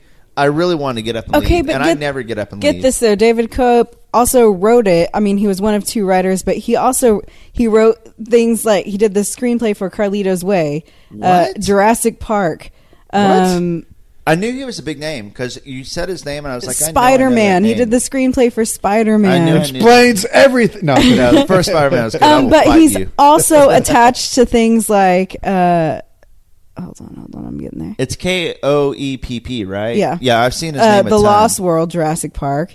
He also did Secret Window, which we discussed. He did Indiana Jones and Kingdom of the Crystal Skull. he was Oh, responsible for that. Yeah. He's also in charge of Indiana Jones Five. So look out, Indiana Jones fans. That'll. Oh. I don't think many people are too that. excited about that one. No, uh, I'm pretty sure uh, Harrison Ford just wants to cash all of those checks. Yeah. So there's that. But Premium Rush was uh, it sucked. It sucked, and it shouldn't have because it's got Joseph Gordon-Levitt and Michael Shannon, two people that I trust to make good movies, and they really let me down. Yeah. God, he did Jack Ryan Shadow Recruit, which was a bomb. Yeah. Yeah, he's very hit and miss. Wow. He is That's really good hit to put and it. miss. How do you mess up a movie with Joseph Gordon-Levitt and Michael Shannon? By having You put him on a bike? bikes the entire movie. Sheesh. My number two most hated movie of all time. This may seem random. Sweet Home Alabama. I can attest. uh, We were at 91 when this the radio station when this movie came Yes. out, and Brandon adamantly hated on it, and I think you even hated on it on the air. I at hated on, on the air. I was actually, I became notorious. There actually became a whole running bit. It did. And like some listeners would call up and try to defend them, and I would fight them on the air on why this movie was so terrible. I hate this movie. What's the line in the movie? Like, why you oh, love me so and so? It's like so I can kiss you anytime I want. Oh my gosh, yes. Okay, Sweet Home Alabama, of course, starring Reese Witherspoon. It's what really kind of made her a superstar. Patrick Dempsey and Josh Lucas. This is kind of here's why I hate this movie so much because women love it. It is like the uh-huh. ultimate like woman fantasy. Two super hot dudes, one of them really rich, and one of them, you know, kind of from humble background or whatever, kind of the rough and tough guy with some rough edges that you can improve and smooth over. Here's the deal. Here's why I hated this movie so much. He's actually sitting up for this now. Reese Witherspoon was a biggity bitch this entire movie. She was a terrible person. Yeah. She treated both of these dudes terribly. Neither guy should have liked her at all. She was a bitch to both. They should have both been like, "Screw you, I am out." There is no. She had no redeeming qualities whatsoever. It was like the ultimate woman fantasy. Like I'm going to get two guys to fight over me. Uh, two of them super hot, totally different guys. One of them rich. Give me whatever ring I want. Treat me however I want. And here was the deal. And then the other guy, like kind of like bad dude, but with a heart of gold. And and of course, oh my gosh, there's so many reasons why I hate this. Okay, they tried to paint. You know, most of these movies they like try to paint the rich guys like ultimately he like betrays her or does something bad, cheats on her. Patrick Dempsey's character never did that. He was good to her. He he forgave her for lying to him. He forgave her for cheating on him with her ex. All those things. He was good to her over and over and over again. There was no reason whatsoever to to it's betray. as if he were McDreamy. Exactly. and so, and then the other dude, and so, and she's a bitch to both of them the entire movie. And in the end, she leaves Patrick Dempsey at the altar, and women freaking love it. Like, yeah, girl power. Fighting over. us. Yeah, screw him. He did nothing wrong. And what, like, salt to the wound, insult to injury. He accepts it. He's like, okay, I still love you. You're cool. Be happy. I'll live. It was so stupid. It was so. I hated it. And then even further, the the poor dude who you're like, oh, we love him because he's a heart of gold. It's all right that he's poor. Leave the rich guy. Oh, by the way, he invented some glass blowing business. Oh, and he's super rich now, by the way, too. So you still get the ultimate fantasy. You still get to be freaking rich. She had zero redeeming qualities. Women love this movie, and it set the whole precedent for like romantic comedies for the next decade because of the success of Sweet Home Alabama. It was all about two guys, one of them rich, one of them poor, fighting over some chick who really wasn't that good of a character because it was like the ultimate woman fantasy. It was a woman getting to choose between these two dudes who were super hot for the next decade. I freaking hate this movie. Uh, my ex used to watch it all the time. I don't, I don't like it either. It's so It's so bad. stu- it's a And it's- and it's movie. just and dumb. it sends the wrong message. Yeah. It's dumb. She's a horrible person, and women love it. That's what makes me really sick. Is how much women like they think it's a great, Uh, it sweet favorite. romantic comedy. Yeah. That's good. I have nothing to say. You nailed that Thank one on the head. Thank you. That was As a woman, I agree with you. But you're not the typical woman. I'm The not, typical and this woman is why loves this, this, is why I hate like romantic movies like that because so many of them are just like that. I expect them all to be that way, and when they're not, I'm actually surprised. And this was kind of the standard bearer. This was like the one that kind of started that whole. It made like 130 million dollars at the box office. Huge success. I mean, women lo- and it, and it, it for the next decade, all the romantic comedies were the same thing. This love triangle. all right, We'll take a break. Why would you want to marry me for anyhow? Kiss you anytime I so stupid. I hate that movie. They kiss and lightning strikes. Yeah, oh my gosh. Oh, it's a terrible movie. Hey, cowboy.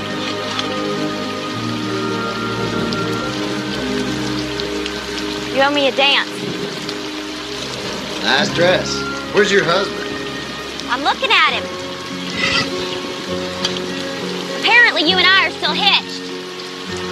Is that right? Yeah. Why didn't you tell me you came to New York? I needed to make some of myself. About done?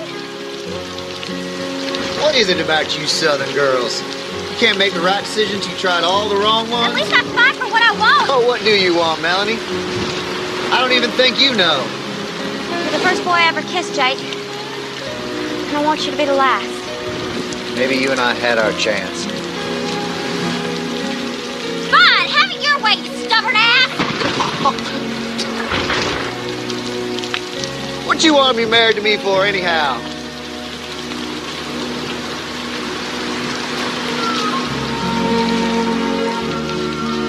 So I can kiss you anytime I want. Jacob, your number one most hated movie of all time. I have to look at my iPad for this one. This is pretty obvious, I think, on my hand, but it's it's. I'm going to say it's Attack of the Clones, Star Wars Attack of the Clones. I, I thought it was Yeah. gonna, okay. I thought it was going to be one of the prequels. because of any of the prequels. I think it's the most ridiculous, yes, uh, disappointing. yes. Um, what a chance to rebound from Phantom Menace, but there are things about Phantom Menace that I do actually like. Uh, yeah, I Darth, agree with Darth. Maul. Darth Maul was awesome. Yeah, Yeah, he was. Um, and the fight scene was awesome. Right.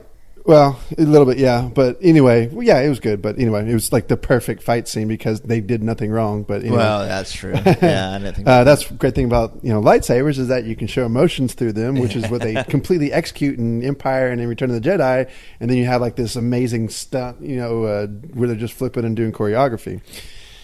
Anyway, but I mean, uh, and then also like say a Revenge of the Sith. At least you kind of see the the creation of Darth Vader. So there are little things in there. There's nothing good, nothing good to like about Attack of the Clones. And right when you think where you had like a really good premise, I think it's a pretty decent premise. It is. They destroy it by the writing first and foremost. Yes. Um, the love story is it's so bad. One of the all-time worst. One of the love all-time stories. cringeworthy. Yes. anything, but Oh, especially the so love story part of uncomfortable. it. Uncomfortable. No one talks like that. George Yes. Lucas has zero idea how to write No. uh, any kind of dialogue No. between man and woman, or man and man, or woman and woman, Yeah. or woman and Chewbacca. it doesn't matter. I mean, it's so so bad. But then you take the war scene stuff where you have um, all the Jedi going into like this kind of Coliseum type thing that was totally stolen from Gladiator, and yeah. you have all the just really the simplistic deaths of these Jedi's that really do them no justice. Like those guys don't do anything for three movies, and then they show up for this. And while all that's going on, you're forced me to watch C3PO have all these ridiculous one-liners and R2's dragging his head around. He's like, "Oh, I'm so beside myself." And it's Oh, infuriating. Die, Jedi dogs! What did I say?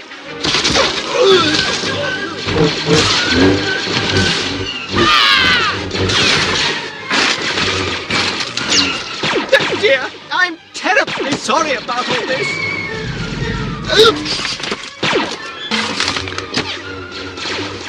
Excuse me, I'm trapped. I can't get up.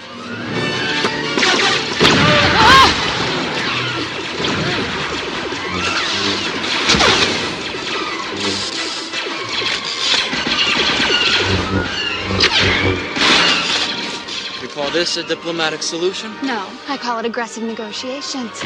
And I'll give that movie every couple years, and I'll go back and I'll, I'll I'll watch it again, and it's like, nope, I'm mad all over again. I, I hate that movie. And the I think the worst of the worst is when they start doing the Yoda fight. I knew in the theater, I was That like, that's was messed so up. I was like. That was- yeah. you don't do that with No, this that's character. terrible. And look, I might be kind of completely Star Wars nerding out here, but like that means a lot to a lot of people. Oh, yeah. And when you cheap when you treat it that cheaply, Yes. it's no better than the the Batman vs Superman thing we just watched. Yep. You know, these the Teenage Mutant Ninja Turtles. I mean, you're just completely abandoning your fan. Yes. And a lot of that was George Lucas so mad at the reviews on Phantom Menace that he just said "f you" to all his fans and just this is what I want to do because I'm George Lucas and I can. I mean, it was so bad, and he, and he refused to have any help. That's a good example of someone having too much power. Yeah. In, in something, and I know it's he owns the rights to that, and he so he has some right to that.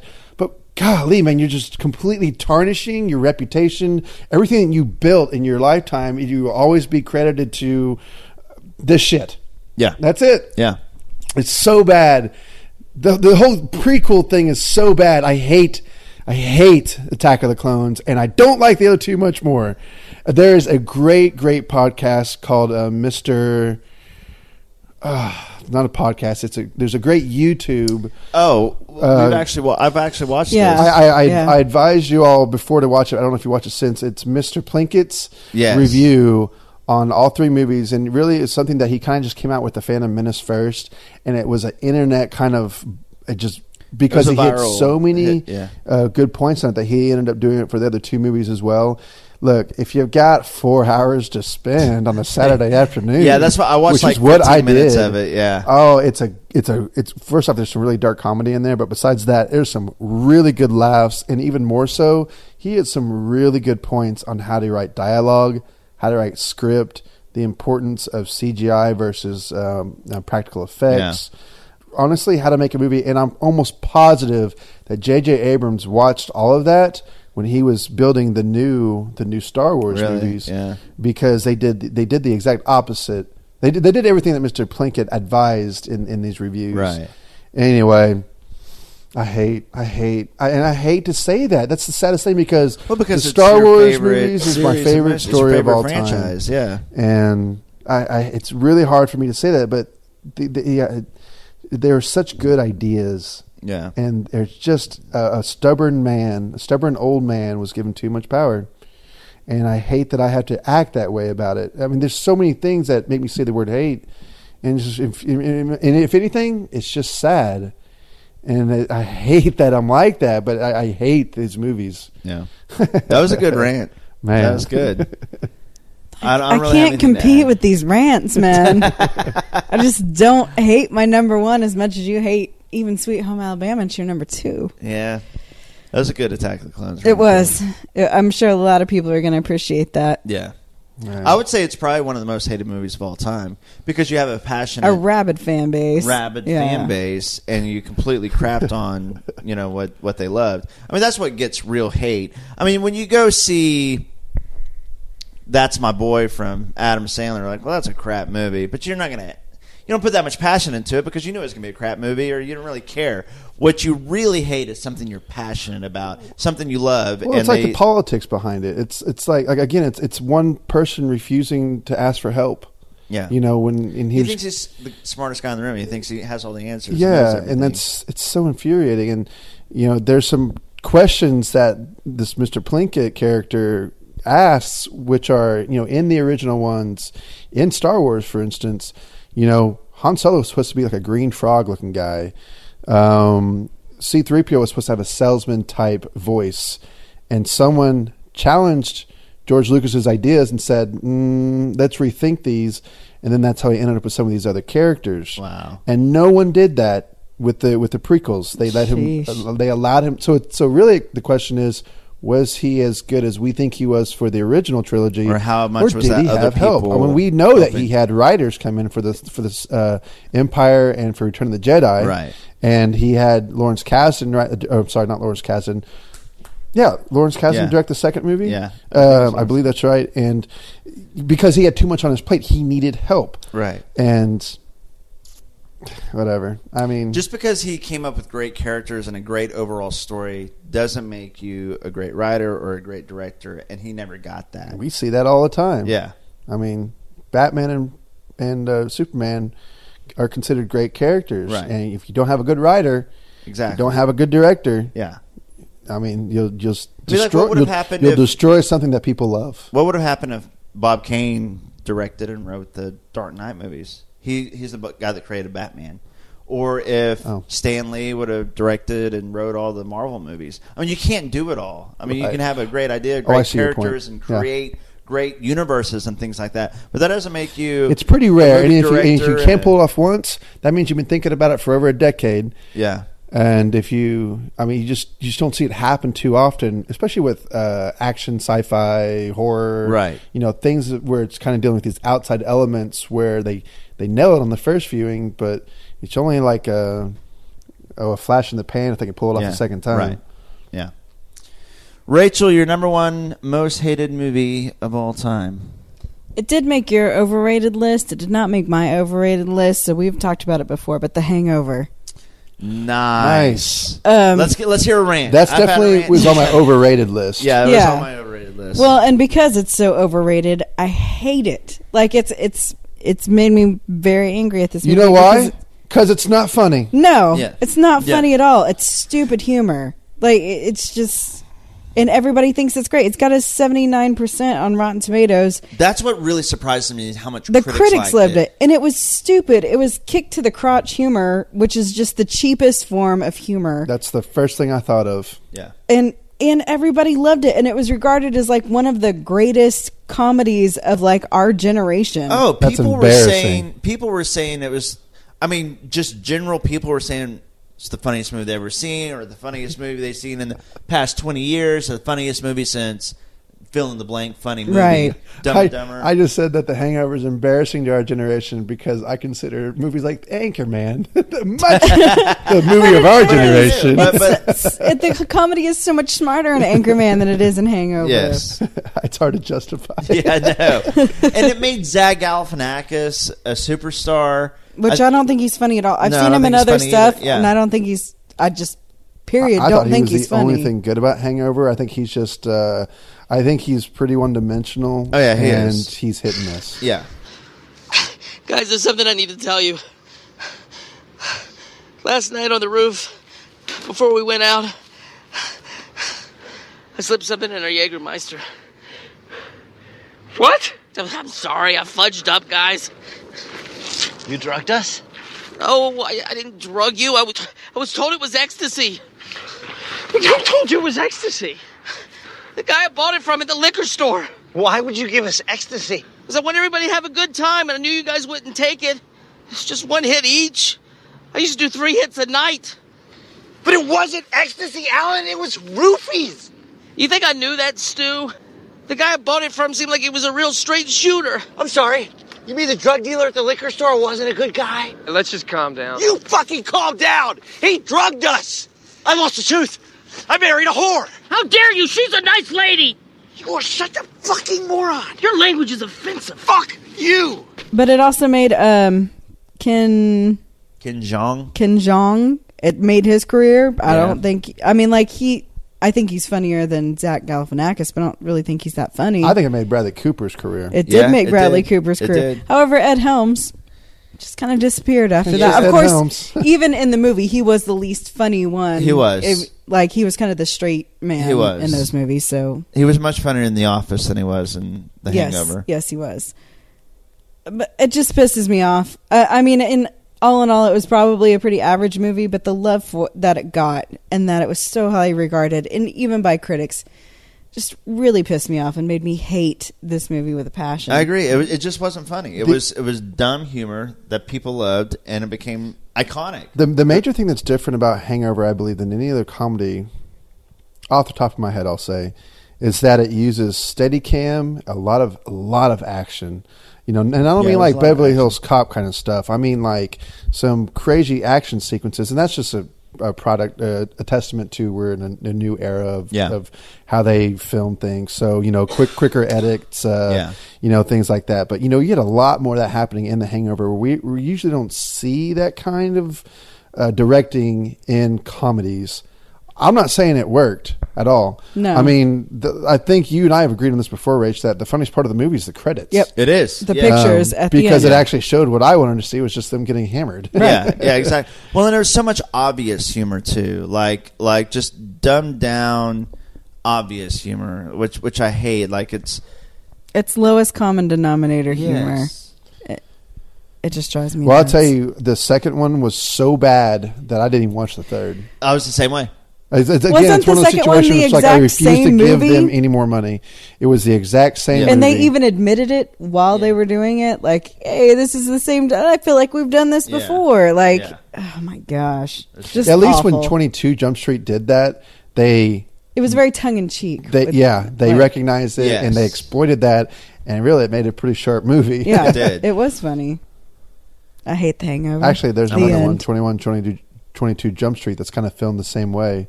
But that's you know the action, all that stuff. The Hangover would have made my list had it not made my most overrated list, but because Yeah. it was already that was my one parameter. Even though my number one was the one that crossed over to both lists.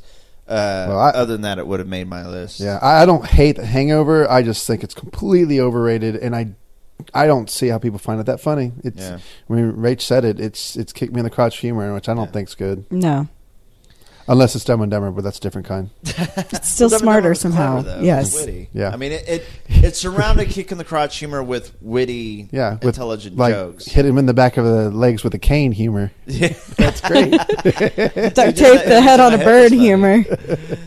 My number one most hated movie of all time is just as obvious, probably, as Jacob's. Dun-na-na-na-na-na. yes, it is The Dark Knight Rises. At least it's. I was really nervous you're going to say The Dark Knight. No, I actually because Heath Ledger was so amazing in The Dark Knight, and the Joker character was so great. That made half the movie really good. Yeah, I agree. yeah, it was. I mean, I I gave The Dark Knight a high rating. I mean, I couldn't, I couldn't not give it a high rating because of Heath Ledger. Well, it's like watching the P.T. Anderson movie. Sometimes it's like you recognize that there's no one you can pull for, like say The Master, but you still have to give it a high rating, Right, yeah. because it's amazing. Here's the deal with Dark Knight Rises, though. The Dark Knight. Okay, you remember um, in The Usual Suspects where they say that the greatest trick that the devil ever played was convincing the world that he didn't exist. I think that the greatest trick that Christopher, Christopher Nolan, Nolan ever ever pulled was convincing the Dark Knight Rises, convincing people that the Dark Knight Rises was a good movie. The Dark Knight Rises had just as many problems as Spider-Man Three, but it was masqueraded as a good film, and it was because of all the goodwill and hype that had preceded it with the Dark Knight. And all the hype and goodwill that Christopher comes with the Christopher Nolan name. There was no. It was kind of like it was bulletproof that movie. People were going to love it no matter what. They convinced And they did clearly. They convinced, yeah, they convinced themselves that this was going to be an amazing movie. But as many, I have never, and and and I'm a self-proclaimed. I will completely admit right now, I don't like Batman. But I sat through Batman Begins. I enjoyed it. I didn't have a problem with it. I sat through Dark Knight. I had some issues with it, but because the Joker character and Heath Ledger, I ended up enjoying it but I could not suspend my hate during Dark Knight Rises because so many stupid things happened over and over and over again. So many contrivances, so many plot holes, so many conveniences, so many like laps of common sense and logic over and over again. Whether it be the way that you fix a broken back is by punching a dude in the back and all of a sudden his back is healed, whether it be because you can make a jump that's impossible for anyone to make just if you believe in yourself hard enough. and that includes a, like a 10 year old girl. I feel like, that every time I play basketball. that includes like a 10 year old girl. Uh, that includes when the city is on a is on a time limit to freaking be killed by Bane and his henchmen, but Batman has the time to make a, a gasoline trail throughout the city up on a on a freaking bridge and make a huge bat symbol that probably took him like eight hours to do. That was my favorite. But it looked cool. Oh my gosh! Uh, you know how you laughed during Spider Man? That's how I was during Spider Man Three. yeah. That is exactly how I was during Dark Knight. I like audibly was laughing and saying, "Oh my gosh!" And I over and over and over again while watching Dark Knight Rises. There were so many terrible, terrible things in the Dark Knight Rises that it was. Uh, it, it took me out of the movie over and over. And I believe over that you actually wrote down a list of 100 things that were I wrong. did. I ended up. I ended up Rises. writing a, a list of hundred things wrong with the Dark Knight Rises. I hated it so much. Did you like um, Tom Hardy in it? Well, Up until the the end. And, and part. again, the, what they did with his character, I thought was stupid, and they basically made him like this dumb lackey. Well, Um, when we were going to do our list about top five dumb scenes, Yes. my was either going to be on it or in my honorable mention was how they decided to kill him off yeah, they killed him off. at the end of it. And they made him this lovelorn, dumb lackey that was just going along with whatever she said, which was so stupid, and it shortchanged the Bane character. I, li- I like I like Tom Hardy, period, and he was fine. I wish I could have understood half of what he said. Oh, you think darkness is your ally? You merely adopted the dark. I was born in it, molded by it. I didn't see the light until I was already a man. By then, it was nothing to me but blinding. The shadows betray you because they belong to me.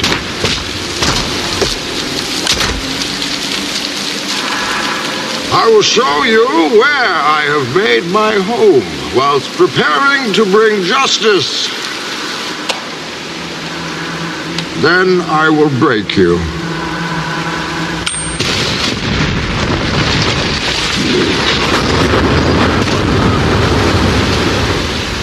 Your precious armory, gratefully accepted. We will need it.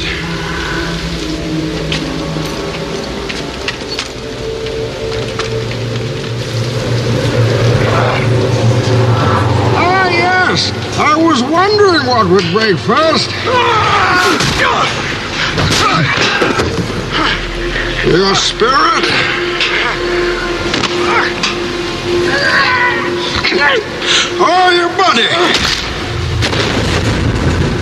So Joseph Gordon-Levitt knows that Bruce Wayne is Batman based on one conversation he had with him when he was a kid, and then Batman trusts the entire city of Gotham with Robin. Well, with Joseph Gordon-Levitt based on one conversation he had with him. This is stupid, stupid, stupid stuff. People don't realize that the city's most famous citizen, Bruce Wayne, disappeared at the exact same time as Gotham's other most famous citizen, Batman, and then reappeared at the exact same time. They don't. Uh, oh my gosh. Batman ended up being a hero for all of about 10 minutes throughout this entire trilogy Yep. because he goes away because being a superhero is just too darn hard. Um, the entire motivation for Batman and Bruce Wayne and all those things. I mean, little things like that movie pissed me off over and over and over again. I, I, I, I wish I actually should have pulled up my list of hundred things. Speak of the devil, and he shall appear. Oh my gosh, it was so stupid. And how did he get from that?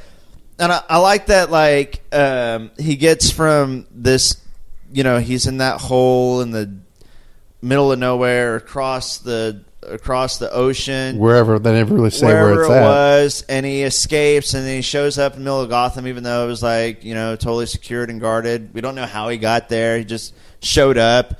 Uh, the exact same time, Catwoman shows up too, and he finds her. No, no explanation for that. And it was just over and over again. Just every single scene to me was just stupid.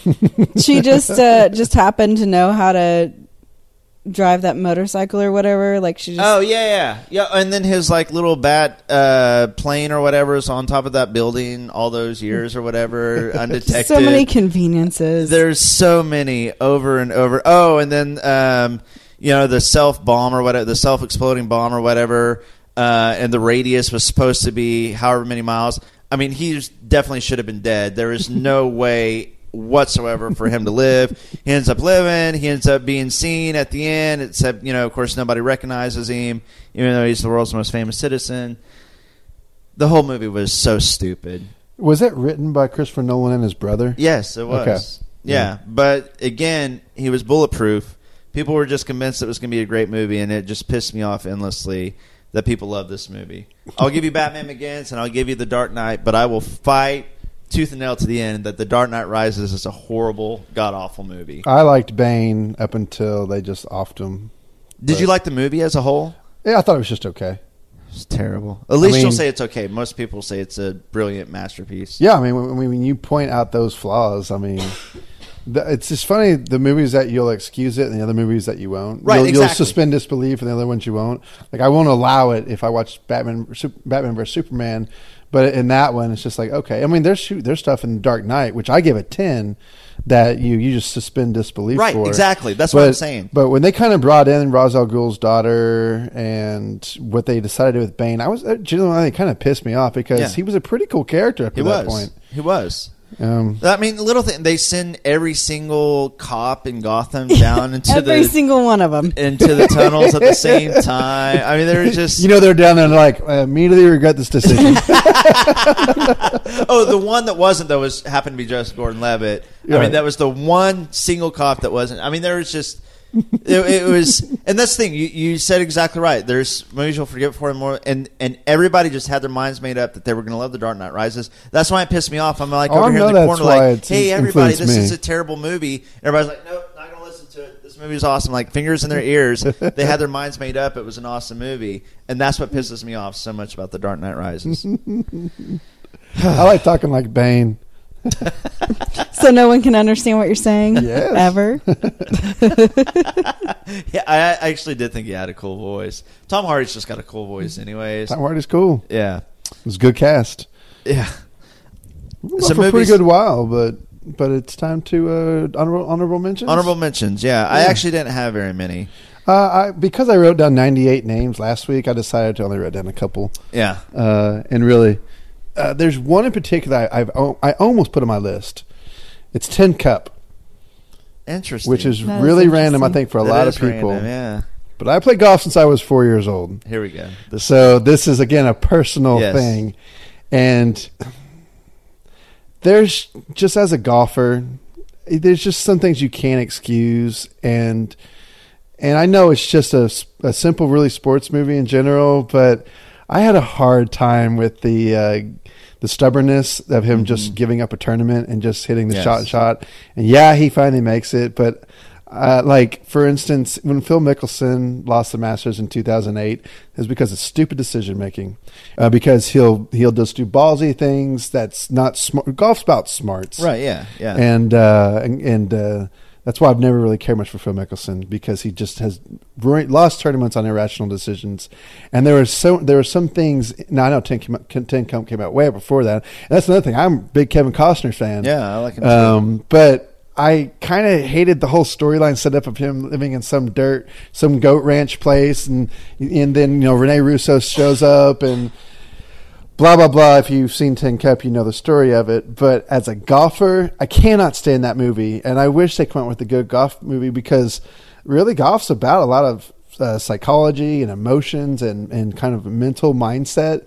And I know it can be viewed as a boring sport, but there's a lot of that that can be crucial to really breaking you down and having a collapse of judgment and things like that that can be interesting if done the right way. But instead, Like Happy we, Gilmore. but instead we get Happy Gilmore, Legend of Bagger Vance, uh, Tin Cup. I mean, the only thing I've ever seen that did golf any justice was when Bear, Bill Murray was on a tee box and lost in translation because he's got a great swing. I thought you were going to say Caddyshack. and it was just a quick, nah, good point. it was just a quick little four, sec, five second teeing it off, but it was one of the prettiest shots I've ever seen for golf for, in a movie. Other than that, uh, yeah, there's a little quick round Tin Cup. Uh, other movies I'll say real quick were The Soloist, Oh yeah, so Yeah. this was bad. uh, Australia. I mean, I I, never even tolerated watched Moulin Australia. Rouge. Australia was awful. I never watched it because I thought it was going to be terrible. I did not like Iron Man three. I thought oh, it was Iron Man so 3 bad. Sucked.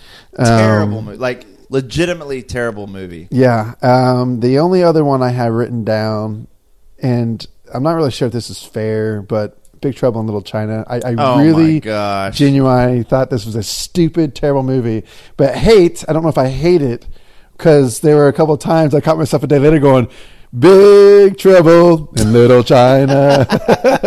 I'm going to add Raiders of the Lost Ark to my list now. yeah, I don't know. So I don't really know if that one's fair because I understand the nostalgia for people who watched it in the 80s. Yeah. But when I saw it last year for the first time ever, I, I, I hated some of the things that they did in it. Just hated some of the stupid stuff that's in but that it was movie. purposeful. Like it was, it was, it was campy. Like in a Uh, fun. that doesn't work for me. That's why Rocky Four doesn't work for me. You know, but I don't hate Rocky Four. I just think it's stupid. Yeah. The, but like this Big Trouble thing, and the listeners don't know this, but Brandon and I were going to do a Big Trouble versus uh, Raiders of the Lost Ark which I will review. still do any day, anytime. I will too, and and I was gonna have a good time just shredding this movie. I will pick this one. I'm gonna shred. I will it. do the same thing with Raiders. but you know, life happens, and you know, never got to it. Uh, but that's more of a, just a stupid movie. It's an amazing movie. It is hilarious. So dumb.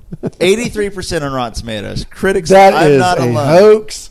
That is. Go back and watch it then for whoever's and that. That's fans so love it. It is like a cult classic. So dumb. and it has only gained over the years. Oh, God, it's so dumb. That makes me want to hate it. Rachael, some honorable mentions for you. I really didn't have too many. Uh, the new Teenage Mutant Ninja Turtles, which we already covered, Michael Bay, Mhm. which pretty much sums it up. I still haven't watched it. I refuse to watch it. Uh, I loved Ninja Turtles growing up, and he just completely ruined it because that's what he does. And it it's the April O'Neil story, which is the dumbest thing ever Yes, when you I have agree the with that. turtles. Yes. Um, I will say this real quick. Because Bebop and Rocksteady are in the second one, I am I'm curious. don't don't do it to but yourself. I've I've sworn off Michael Bay movies. And don't so, do it to yourself. It'll only upset you. But I'll admit the trailer because I like um, uh, Tricky that that song. Yeah. Oh, yeah. Uh, I think it's an awesome trailer. It is good and trailer. I'm super curious, but I think I'm gonna hold off. It'll Uh, ruin your childhood. uh, um, and the only other one I could think of really was Alice in Wonderland. Really, because I I like the story of Alice in Wonderland, and at the time I was a Johnny Depp fan. I hadn't lost all hope in him yet, and that movie was just so boring. I thought such a about some Tim. Burton movies. There's plenty to pick from. Yeah, he's There's- a target. But uh, yeah, I was like, oh, cool, and it was like in 3D or something. I was like, Johnny Depp in 3D. You can't go wrong with that. Yes, you can, and it was really bad. I'll piggyback on that. I'll just throw out Charlie and the Chocolate Factory. I knew you were I- gonna. I, I- figured you'd mention it. Uh, I, I don't, I don't want to talk too much about it because I don't hate it, but I I didn't think it was a terrible movie. I should say that I hated it, but I didn't think it was a terrible. I know why you hated it though. It's because you don't remake classics. Exactly. Well, and And they- it- it- for a that- cheap buck. Willy Wonka and the Chocolate Factory should have been an untouchable, and if you're going to do it, don't make him a, a weirdo pedophile. That's my that's my rule. And they made That's your rule across the board. That's the rule.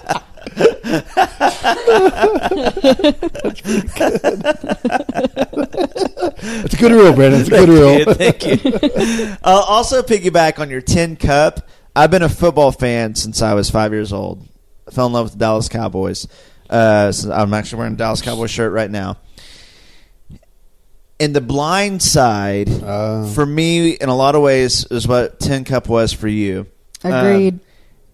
first of all, I hated that it was nominated for Best Picture. I think it may be the worst Best Picture nominee there's ever been. I think it's up there. I put it incredibly loud and extremely close. Yeah, that's that's a good one too. the problem with it was it was so emotionally manipulative. It was so cheap as far as how it got emotions, and it worked. Oh Was what- yeah, was what I hated. I Like, liked it when I first saw it, and the more I sat on it, it was like, what? It was cheap. It was cheap. Like the premise, the the real storyline is really interesting and I think kind of inspiring and cool. That's probably why a lot of people took to it. But just but, like watching American but the Sniper, though. dramatization and how they how Hollywoodized it is what made me mad. But but but the real reason I hated it was the football stuff was terrible. Uh, the the scene that comes to mind was uh, when the, high school game. Uh, and Rachael and I talked about this because this was going to be one of our, both of our dumbest scenes. The high school coach that basically crapped on him the entire time, showed him zero love, was uh, really pretty rude and mean to Michael Oher the whole time. Then the the refs like kind of pick on him whatever, and he's like, "Don't you talk to my son?" He like basically calls him my son, and I will fight for him. And I lo-.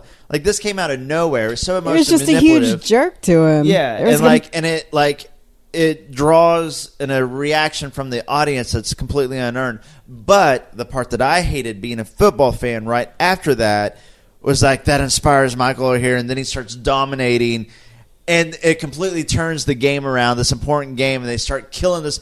He's an offensive lineman. He's an O lineman. An, an O lineman cannot dominate a game like that. Only a quarterback or a running back can completely take over a game like that. But they made it seem like this offensive lineman completely changed the game and started being the reason why they just killed this team. And as a real football fan, you know this impossible. because he was able to take out that linebacker. Exactly. If that was the case, my Dallas Cowboys should have gone 16 0 this year because we have the best left tackle in the game. We have Tyron Smith, but he can only do so much. He's an offensive lineman. Uh, and so it's terrible. I mean, the, the football uh, footage and stuff in The Blind Side was awful. And then it became a Hollywood, uh, it became a Best Picture nominee, so I ended up hating it, which wasn't really fair because it was an okay movie with a good message, but I hated how emotionally manipulative and how hyped it became. Was Sandra Bullock nominated for Oscar? She won. She won. which is absurd. I forgot about that. Yes. Yeah. It was, oh gosh, she won. Well, the big beat- question she beat is somebody really the good. big that question year. is who she beat out. Let me look that up, and you can edit this out, but I need to look Yeah. that up because she beat somebody. She should not have won that year. Okay, so Sandra Bullock, the year that she won Best Actress for The Blind Side, I will say it was a little bit of a weak year, but still the other actresses uh, probably more deserving. Helen Mirren for The Last Station was really good. Carey Mulligan in An Education. Uh, Gabiri Sadi, I can never say her name. Precious, the girl that played Precious. Oh. for Gabourey Precious. Sidibe. Thank you. Oh, that was really good. And Meryl Streep for Julie and Julia, who was really, really good. I'm usually opposed to Meryl Streep winning because she always gets nominated. Um, That's not right. so, I'm just saying, like, she just gets nominated so much, but she was really great. Like Julie and Mercy Julia. nominations. Yeah, like she just because she's Meryl Streep, but I mean she's great. Uh, so, anyways, that was the year that Sandra Bullock won. Um, and Blindside, I will say that was a weak year overall because that was the year Avatar, Blindside, District Nine, The Hurt Locker, and Education, and Glorious Bastards, That Precious, A Serious Man, Up and Up in the Air. Probably the worst year ever uh, for the Oscars. I, that's that's a good call. Yeah. because District Nine I, would, would never win, but it was really good. yeah. Uh, good call. Yeah, it was that was a bad, bad year for the Oscars. So there we are. That is our most hated movies. Anything else you guys would like to add to the hated list? Well, it's one more comic book movie down before Brandon has to dress up Oh my god! for Captain America. You know what I hate most in about May. it is that it's going to be a movie in which all the hype is going to be about Spider-Man. So I'd normally dress in like my Spider-Man gear. I would wear a Spider-Man shirt, maybe a Spider-Man. Oh, probably just a Spider-Man shirt. and now I'm going to have to wear my most hated freaking hero. So I, I really am upset about this. that I'm going to have to do it. But yeah, I am super hyped for Captain America: Civil War, though. Uh, I guarantee it's gonna be better than Batman versus Superman, and I'm gonna be in a freaking Batman costume. Jacob is really happy about this. he sounds like the Joker. he should come as the Joker that night because he's gonna be manic, manically laughing. I didn't all lose a night at bet. No way. Maniacally laughing. Why would I night. dress up as a Joker in a Civil War movie? That's ridiculous. That's ridiculous. This is Pulp Fiction. Thank you for listening.